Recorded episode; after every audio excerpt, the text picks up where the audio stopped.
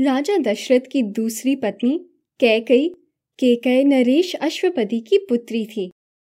कैकई का पालन पोषण उनके पिता के ही संरक्षण में हुआ, जिन्होंने अपनी पुत्री को हर प्रकार की विद्याओं की शिक्षा दी। युद्ध कला में भी कैकई पारंगत थी। माता के बिना पली बड़ी कैकई पर उनकी दासी मंथरा का बड़ा प्रभाव था।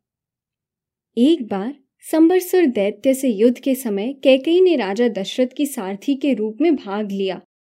युद्ध में राजा दशरथ आहत हो गए और उनके रथ का पहिया निकल गया।